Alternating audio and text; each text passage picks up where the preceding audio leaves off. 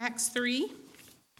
Now Peter and John were going up to the temple at the hour of prayer, the ninth hour, and a man lame from birth was being carried, whom they laid daily at the gate of the temple that is called the Beautiful Gate, to ask alms of those entering the temple.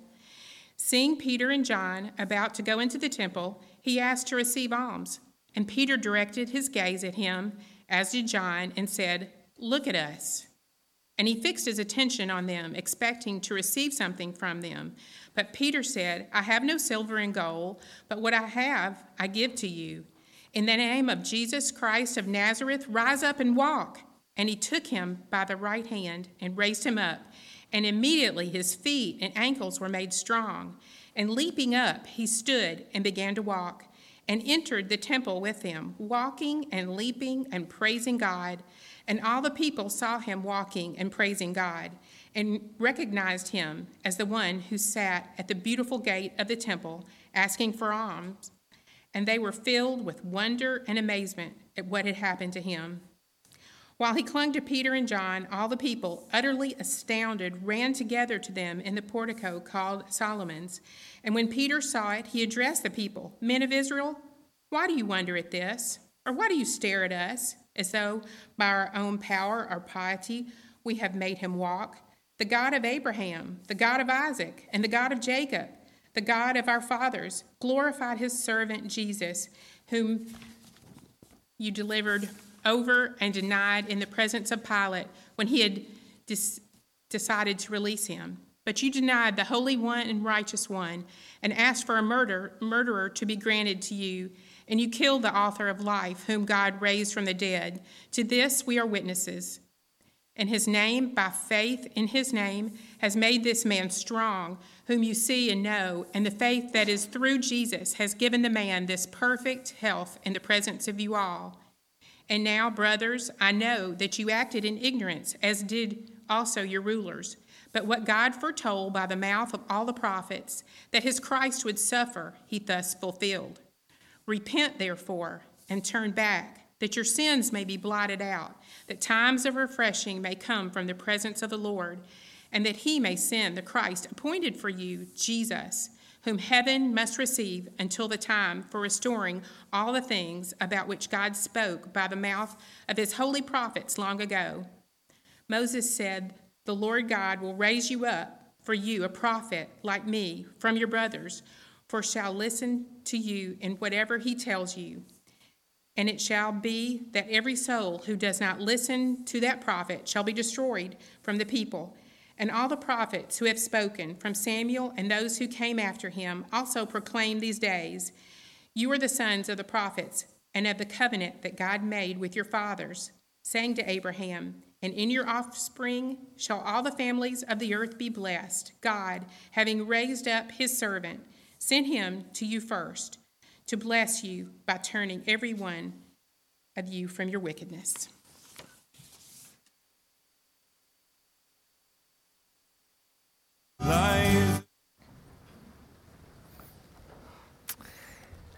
I realize uh, announcement I forgot to include in our announcements. Men's and women's discipleship groups start back up this week. So as, those are Wednesdays at 7. Uh, men's discipleship meets at my house. So if you don't know where that is or haven't been before, come talk to me. Uh, women's discipleship for this week will meet at Mickey Bainter's house. So talk to her about where that is. And again, it's at 7 p.m. Wednesday. Uh, let's, let's begin again with a quick word of prayer.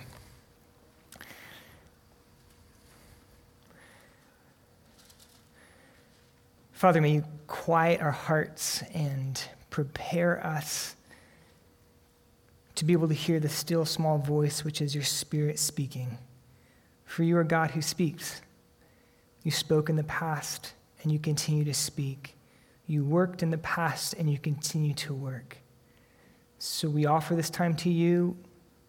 Help us to focus, to put aside distractions to be available for whatever it is your Spirit wants to speak to us and do in us. We pray this in the name of Jesus Christ, the Savior of the world. Amen. Uh, one of Mariko's best friends in high school uh, did not grow up a Christian. She grew up in a nominal Episcopal home, which is a, is about as nominal Christian as, as you can get when you're nominal Episcopal. So faith was not a formative part of her upbringing, it was not particularly important for her family, but she became a Christian in high school, and that was in large part through her friendship with Mariko. Mariko invited her to her church, she heard the gospel, and she made a genuine profession. Her life was changed. And I think through that, her dad, again, who was very much kind of a you know Easter and Christmas Christian, began to be curious. So he started going to churches and trying different churches, and he was very curious about what Christianity was all about. But I remember Mariko t- telling me that her dad, after a while, gave up uh, and stopped going to churches because he was frustrated. Because while he went to these churches with genuine questions of what is Christianity about, based on the services, based on the sermons, he was never given a clear idea of what anyone actually believes. He couldn't get a clear idea of what this whole Christianity thing is about. It's a fairly haunting story, especially for a preacher, a pastor. And they had a man with genuine spiritual interest, enough to take the initiative to walk into a church where he doesn't know anyone, where he's outside of his comfort zone.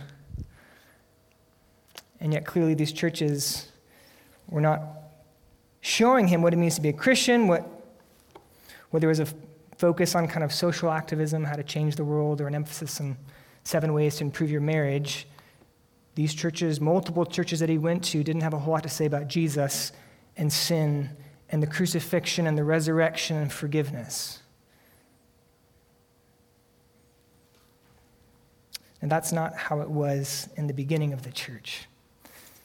In contrast, the apostles and the church that grew up around them were crystal clear on the one they loved, the one they followed, on who Jesus was, and what he had called them to do, what he called them to be. If you're an astute observer and you were here last week, or for the last couple weeks, you may notice that Acts 2 and Acts 3, like Acts 3 is basically a carbon copy of Acts 2. They're the same story. They begin with a miracle, which draws a crowd, and then Peter preaches that this miracle is because Jesus, the one they crucified, has risen from the grave and they need to repent. They're literally the same story.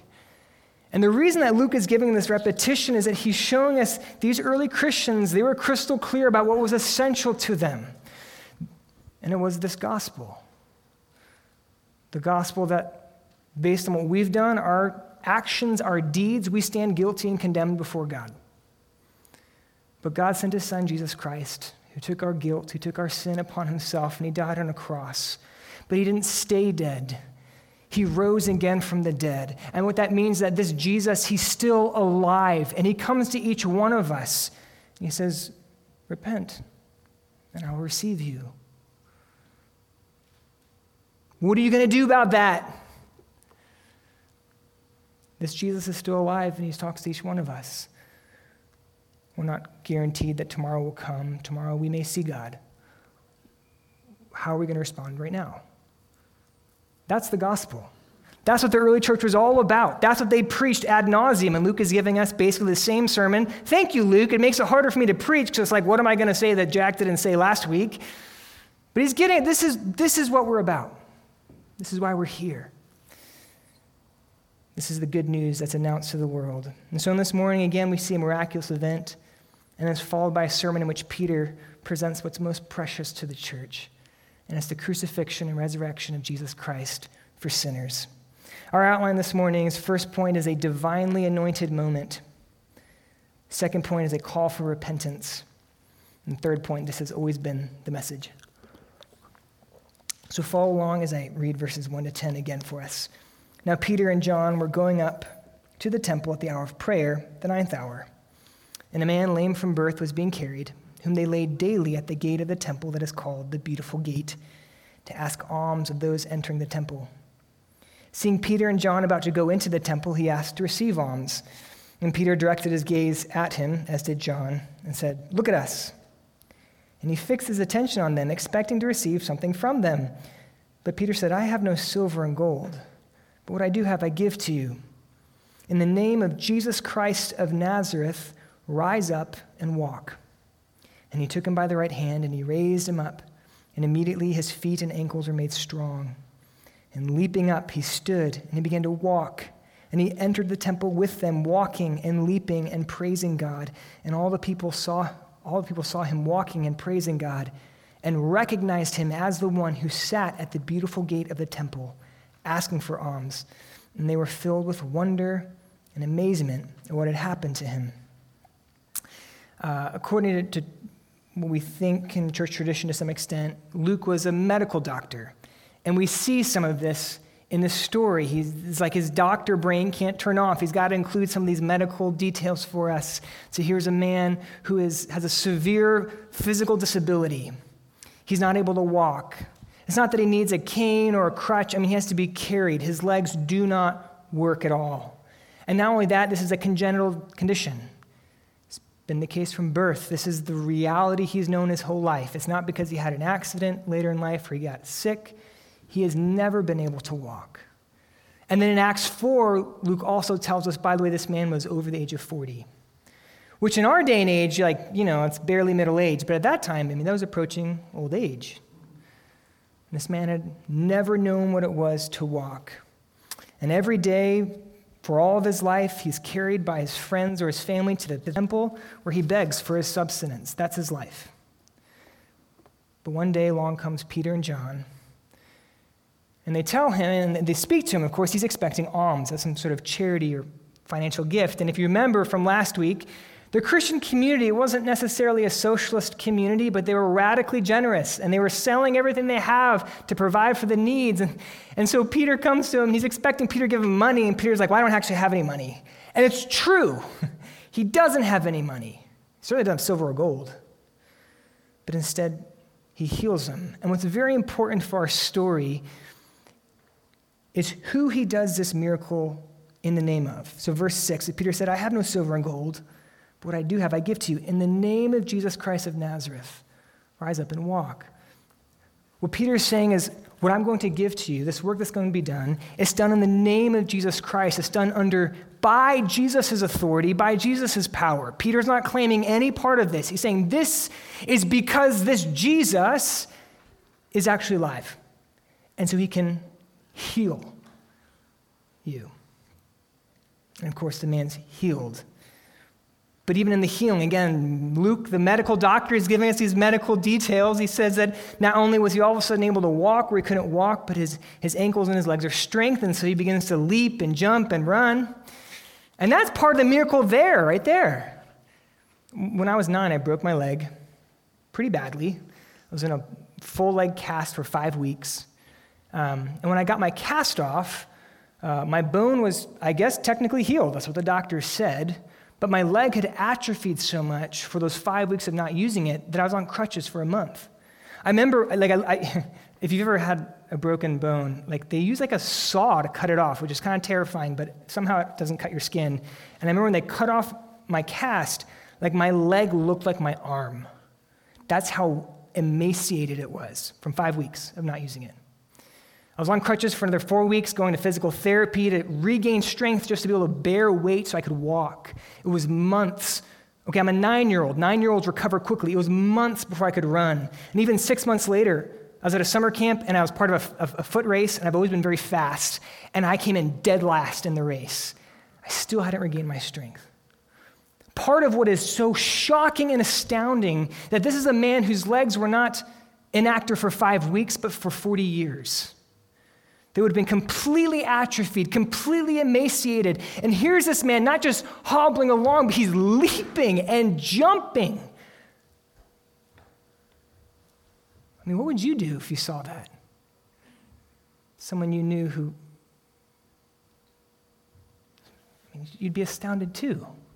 You'd have all kinds of questions. How is that possible? This doesn't happen in my life. And that's exactly what happens here. And this is why I'm calling this a divinely anointed moment. Because in this moment, eyes are opened, even if just for a moment. This is where we get to verses 11 to 16. This is the divinely anointed moment. While they clung to Peter and John, all the people, utterly astounded, they ran together to them in the portico called Solomon. And Peter saw it Again, he's seeing, oh, this is a divinely appointed moment. And he addressed the people Men of Israel, why do you wonder at this? Or why do you stare at us as though by our own power or piety we had made him walk?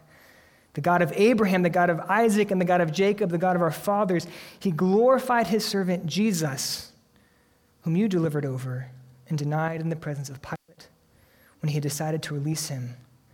But you denied the holy and righteous one, and you asked for a murderer to be granted to you. And you killed the author of life, whom God raised from the dead. To this we are witnesses. And his name, by faith in his name, has made this man strong, whom you see and know. And the faith that is through Jesus has given the man this perfect health in the presence of you all. Now, there's actually two divinely anointed moments in this story. This is the second one where the people gather, and Peter has an opportunity to share the gospel. But the first one came when Peter actually healed the man. You, uh, we don't know why. Okay, in Jerusalem, there would have been many people who needed healing. Many people with congenital disabilities who were unable to walk or use parts of their body, who were sick. before modern medicine. Peter would have passed people every day who needed healing. Why did he heal this guy? We don't know. It doesn't tell us. But the background text there is Acts 1:8. Jesus promised his followers, but you will receive power when the Holy Spirit comes upon you.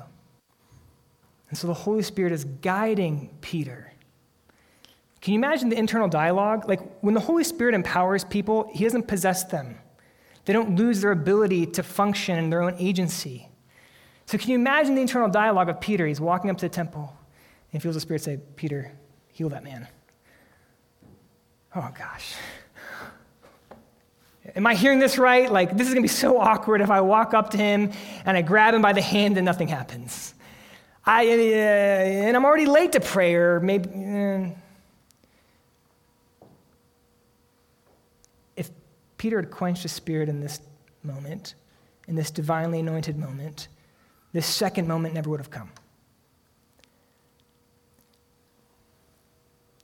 How did Peter know that this was the one to be healed? It's only because he was awake, deeply awake to the lordship of Jesus Christ and the presence of the Spirit who is working so that he saw the opportunity.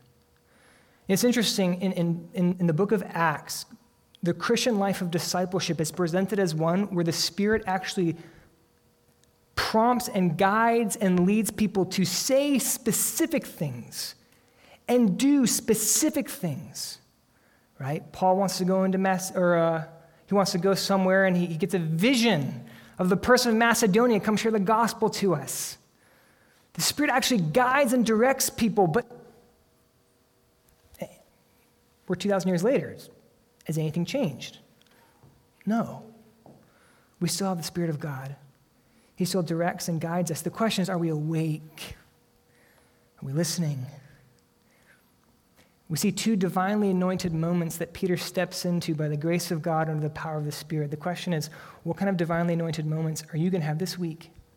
That God, by his sovereignty, will bring into your life, and we will be awake for them. But in this divinely anointed moment, in verse 11, the people are listening.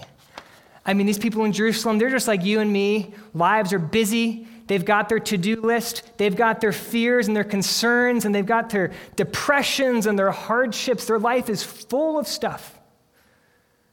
But this miracle has shocked them so that here, everything's ground to a standstill, and at least for this moment, they know God is present and they're listening. Maybe you found yourself in a similar situation recently where everything just clears and you know God is speaking to you. Maybe that's you this morning. Was it, what is it that the Spirit wants to say to us? And what's so striking about Peter's gospel presentation is that after this amazing miracle, which wouldn't you want to talk about that? This man's life has changed. Wouldn't you want to talk about that? All Peter wants to talk about is Jesus. He pivots away from himself, right? So when they come to him and they're like, You did this? And he's like, I can't do this. You kidding? No human can do this kind of a work. He even pivots away from the man who is healed because he's not the point anymore. The point is that the one who healed him is the risen Lord Jesus Christ, which means this Jesus is alive and he's present and he's calling you to come to him if you'll hear him. This Jesus is alive. But to be frank, at first, this is bad news for the crowd. Because what it means is that this Jewish rabbi that they had rejected, when they rejected and denied him and opposed him, they were actually opposing the Son of God, God Himself, God Almighty. And, uh, and Peter lays out four contrasts. He says, Look, the one, the servant that God glorified, says, You delivered him over, you betrayed him. The one that God glorified, you denied him before Pontius Pilate. You denied him when you knew he was innocent. Everyone knew that. In fact, you asked for a murderer to be pardoned in his place. That's how much you hated this Jesus. You let the guilty, dangerous criminal run free if it means that Jesus can be put to death. You killed the author of life. Peter does not pull punches. Mean, these are like, he is, he's very direct with this bad news. And, and, and, and in its immediate context, right, he's speaking to a, a specific group of people who were present when Jesus was crucified, who called out, who cried for him to be crucified. But theologically speaking, he's referring about every human that's ever lived. Now, you may say, well, how's that possible? I was not alive 2,000 years ago. You were not alive 2,000 years ago. You did not literally, with your vocal cords, call out for the crucifixion of Jesus Christ. But we have to understand that when that crowd called out for Jesus' crucifixion, it was not just the Jewish people. It's where people can fall into anti Semitism, like the Jews killed Jesus. No, no, no. They were representatives of the human race. We share in solidarity because we are people just like them. And when God came to humanity, this was human, humanity's response crucify him. Further, again, you and I, again, we weren't there, so we weren't literally shouting. But our own sin is what necessitated the death of Jesus. This is where that great modern hymn, How Deep the Father's Love for Us, this is what it's talking about when it imagines us at Calvary and it says, Ashamed, I hear my mocking voice call out among the scoffers. It was my sin that held them there until it was accomplished. Jesus did not die just for that Jewish crowd, he died for the sins of the world. It was us crying out for his blood. The truth is, is that not only have we, the human race, not only, did, not only have we wandered from God, but when God came after us through his son, we killed him. And it wasn't an act of passion, of irrational anger. It, it fully reflected what is broken and disordered within us. This is the bad news, and Peter is unsparing in how he presents it. But that is not all. And yet, this very Jesus, whom we crucified, whom we rejected and denied, he healed this man. What had that man done differently? Right? I mean, uh, he certainly wasn't, he, Peter didn't go up to him and say, Well, you look like a very righteous, devout man, you're healed. And in fact, that man was in Jerusalem during all these events. It says he'd been going to the temple every day for years. He was in the city total speculation. Maybe he asked his family and friends to carry him to the crowd, and maybe he was part of that crowd crying out, Crucify this man. We don't know. But yet he is healed in the name of the crucified and risen Messiah Jesus. This is, this is, the, this is the and yet. Yeah, there's bad news, but oh, and yet the good news comes. And it's verse 16.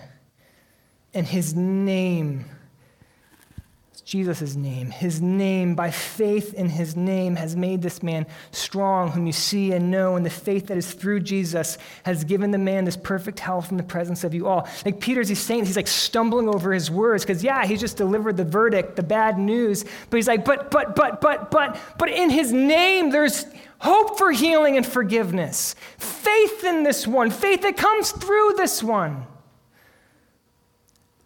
How could this man paralyzed from birth. How could he be healed? by his name. It's by the work and the power and the person of who Jesus is. By his name. And of course, by implication, what that means is how can betrayers and liars be pardoned? By his name. How can murderers receive life and forgiveness? Well, by his name. How can we who are so blind receive sight? By his name. It's faith in his name, faith that comes to us again and again, only through Jesus himself. Who are you trusting in this morning? Maybe you come with a burdened conscience. You know what you've done, you know what hangs over you.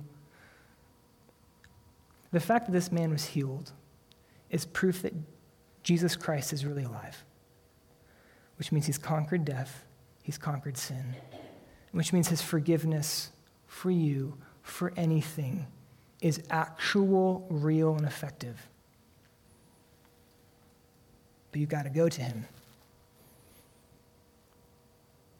The hope that we end with here is no matter where we find ourselves, Jesus is alive. That means there's hope. He's alive, and he healed this man. That's the first point, a divinely appointed moment. Second point, a call for repentance. Here we get to verses 17 to 21. And now, brothers, I know that you acted in ignorance, as did also your rulers.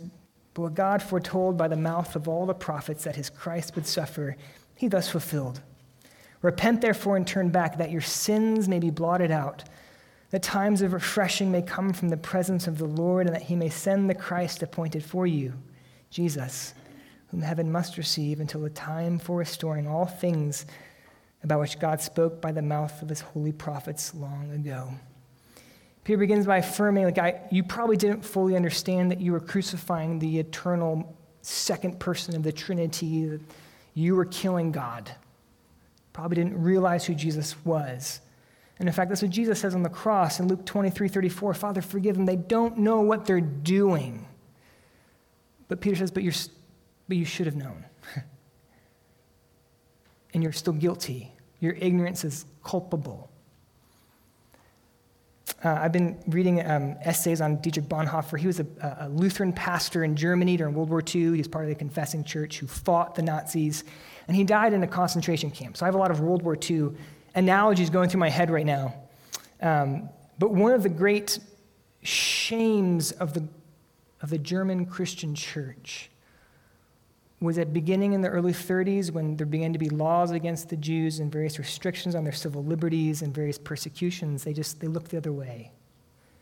And they kept looking the other way as the, as the persecution increased in intensity all the way until the time when the Jews were shipped off in trains. And when the war ended and all the horrors of the, of the concentration camps came out, many of these Christians and these Germans said, I, I just I didn't know. I had no idea. But the point is, is that they should have known. They intentionally blinded themselves. Sure, they probably did not fully understand the horrors of Auschwitz, but they knew enough to know. And that's what Peter is saying to them. Yeah, you probably didn't fully understand that this was a divine Son of God, but he had done enough in his earthly ministry. He had taught you with conviction and authority, he had healed. You ought to have known. And so you need to repent. And this is where we get to this call for repentance, verse 19. Repent, therefore, and turn back. The Hebrew word for repent actually literally means to turn or return. It's, it's a very spatial metaphor. It, you know, in, in the Hebrew Bible, pictures life as walking, and we can walk in various ways. And, and so to repent is literally to realize we're walking the wrong way, stop, turn around, and walk backwards. And Peter, as, as a devout Jew, is thinking in repentance in these terms. And it's a very helpful metaphor to understand what repentance really means. Repentance is not simply feeling bad that we've done things, but it's actually turning from our sin and turning back to God. It's reorienting our lives, reorienting our minds and our hearts and our actions. Uh, think about like this when I was in college, this was before the days of smartphones. And, um, and so not everyone had a GPS in their car. And so if you wanted to get somewhere, you printed off directions. And the thing about paper directions is they don't talk to you. They don't tell you, you will exit in two miles. So you have to pay attention, you know, and look for your exit sign. And I'm driving back to college with a good friend, and we're talking and just not paying attention. And all of a sudden, I realize I think we missed our exit. And so we get out the maps, and I realize that we had missed the exit by two hours. And it was, uh, yeah. Are you surprised? Are you, like, it's me, okay? Not the most observant person. But um, it was already a 12 hour drive. So, like, we just, drawn, we just drove two hours in the wrong direction. Frustrating as all get out. But what do we do? Well, the first thing we do is we get off the highway, turn around, and go back. Too often, for Christians and non Christians alike, what repentance looks like is we're driving on the highway and we realize we're going the wrong way. Oh, I'm so frustrated. I'm so discouraged. I'm doing this again. I can't believe it. But we just keep driving. How does that make any sense? It's the person who's entrapped in pornography. Find themselves looking at this again. They know it's wrong and they feel so bad. And they vow they'll never do it again, but they're not making life changes. They're not changing how they engage with media. They're not getting rid of their smartphones. They're not putting in place filters, they're not getting accountability. Like you, you got to actually turn around. To repent is to change course. And here's the thing Paul, or sorry, Peter, he, he tells them, yeah, you know, when you crucified Jesus, you were killing the author of life. You're going the wrong way in life. You've got to repent and turn around. And that can be agonizing and excruciating when we realize I missed the exit by two hours. But the promise of repentance is worth it, okay? And that's what Peter gives next. Repent, turn around. Why? Verse 19, sorry, yeah, verse 19, repent, therefore, and turn back, that your sins may be blotted out. He gives two promises for repentance. As if you repent, first, God's going to blot out your sin. It's forgiveness. It doesn't say he's going to cross out our sins. You know, it's like, why? I know it doesn't count anymore, but it's still there and you can see it. Like the the like feeling of my guilt still. No, no, no. It's blotted out. It's using an image that doesn't fully translate to us because it's, you know, they didn't have paper. They used papyri. And this is not me, this is the commentaries I've been reading, but apparently papyri, ink would not seep into it when you'd write on it. It would just dry on the surface. And so you could reuse papyri by just wiping it off. And there'd be no, uh, no remnant left. It's a little bit like chalkboards. When you clean off a chalkboard with a with a wet rag, and just completely cleans it off. It's a blank slate. No remnant left of what was written. The promise of repentance is if we repent and turn back to Jesus, He'll forgive us completely, not in part, not, not, not, not just for a little, it'll be wiped clean. The Bible uses any number of metaphors to describe how complete the forgiveness of God is. This is one. Another one that's used, Isaiah 43, says, I, even I, am he who blots out your transgressions. Again, that blotting. And I, and I remember your sin no more. It's an amazing statement. How's that even possible? In the mystery of God's providence, sovereignty, majesty, when He forgives us, He does not remember anymore. There is some sense that when we repent and God forgives us, if we come back and try to repent of the same sin, God says, I don't know what you're talking about. That's the promise. That's why Christians throughout the centuries have talked about the freedom of forgiveness. Because here's the thing we all labor under guilt. We, we don't always recognize that's what it is, but we labor under it. And, and we have this thought that if I just run hard enough, or work long enough, or do enough, I can pay off this moral debt and we run ourselves ragged. It doesn't work. We think if I numb myself with entertainment, sex, drugs, rock and roll, course, it doesn't work either. But Jesus stands ready to blot out your sin if you will repent and give yourself completely to Him. That's why the old African American spiritual goes free at last, free at last. Thank God Almighty, I'm free at last. It's the first promise of repentance is this complete and total forgiveness. But it doesn't just stop with forgiveness. It doesn't just that he wipes away our sin, but the second promise is that Jesus gives us, gives us himself and the refreshing that only comes from the presence of Jesus. This is verse 20. Again, repent that your sins may be blotted out. Verse 20, that times of refreshing may come from the presence of the Lord. Times of refreshing can refer to like a relief from a debt or relief from obligation. It's also used at times in the Old Testament for Sabbath rest. Think, think like this. Paul, one of the ways he describes this life, he describes it, it's like, it's like um, uh, uh, it, it, this life is one that is groaning in the pains of childbirth. If you have given birth or if you've seen someone give birth, there's, you know, there's just groaning that comes with it.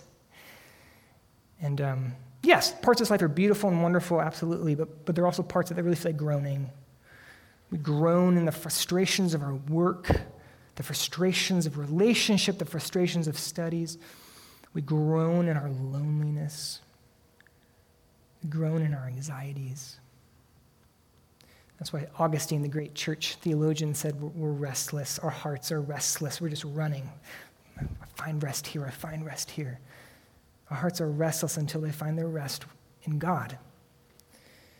And this rest only comes from the presence of Jesus. This is what he promises to give us if we repent and turn to him. We're like, no, I want to hold on to my sin, my control, whatever it is. And Jesus offers the rest that we long for. The rest he offers is the rest of the soul being reunited with its maker. We were made for God, which means any substitute for God will always, always fail because we were made for him. Jesus offers us the rest of a groom being united with his bride. If you remembered, you, if you're married, remember the day you were married. I am my beloved, and my beloved is mine that joy and peace of loving someone and knowing even more that you're being loved unconditionally in return. is rest.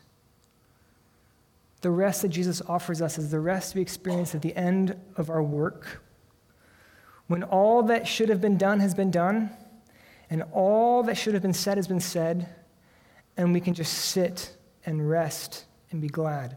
That's what Jesus offers to us if we will just come to him. Jesus longs to give you this refreshing. So, where are you this morning? Jesus Christ is the eternal Son of God who sought you out to forgive you and bring you home. Do you believe in him?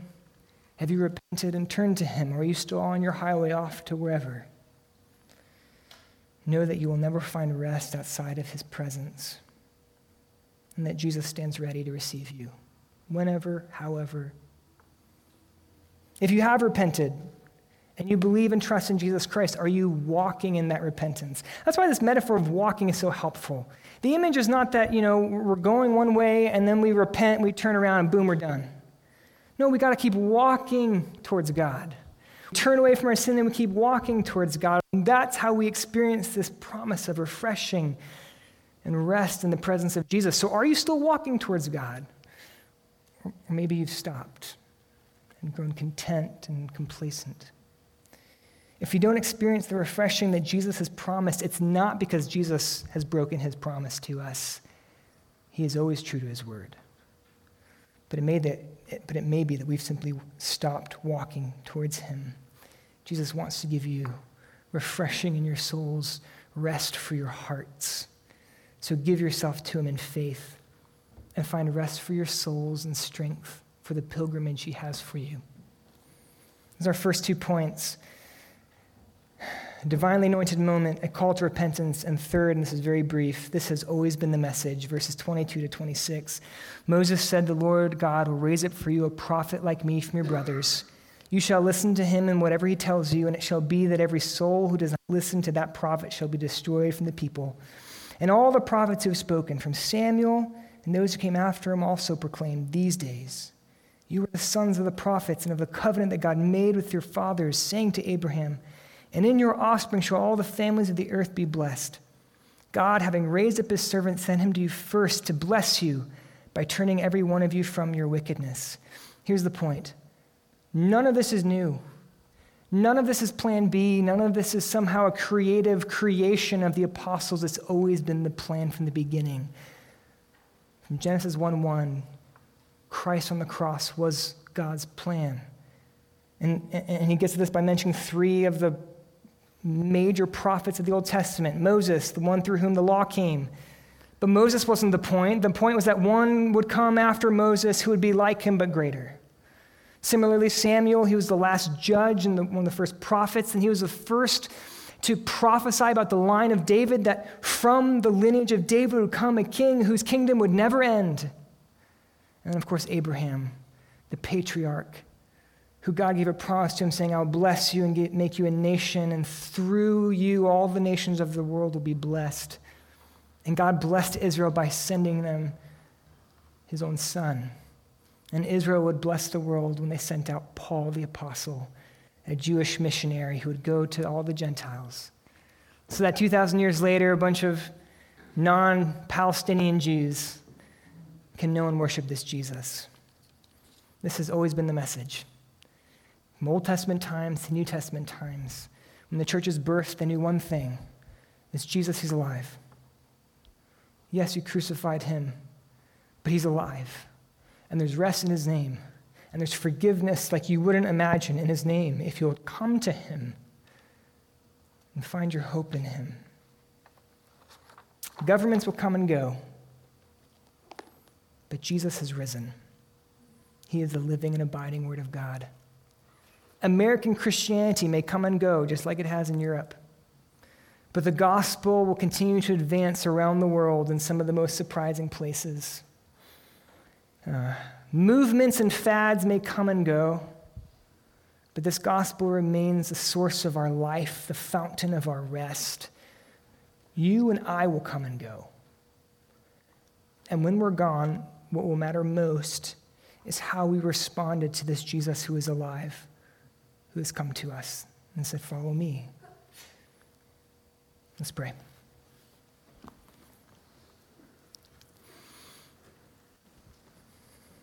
Jesus, help us to receive you afresh as we partake in, in this communion time. Help us to receive you by faith in our hearts, as if for the first time, with all the joy and the wonder that come with the knowledge that our sins have been blotted out, that we have the very presence of the risen Jesus Christ among us, and that in him there is real rest. Holy Spirit, may you do that, for that is the work that you do. We ask this in faith, in deep longing, in deep need. Praise the name of Jesus. Amen.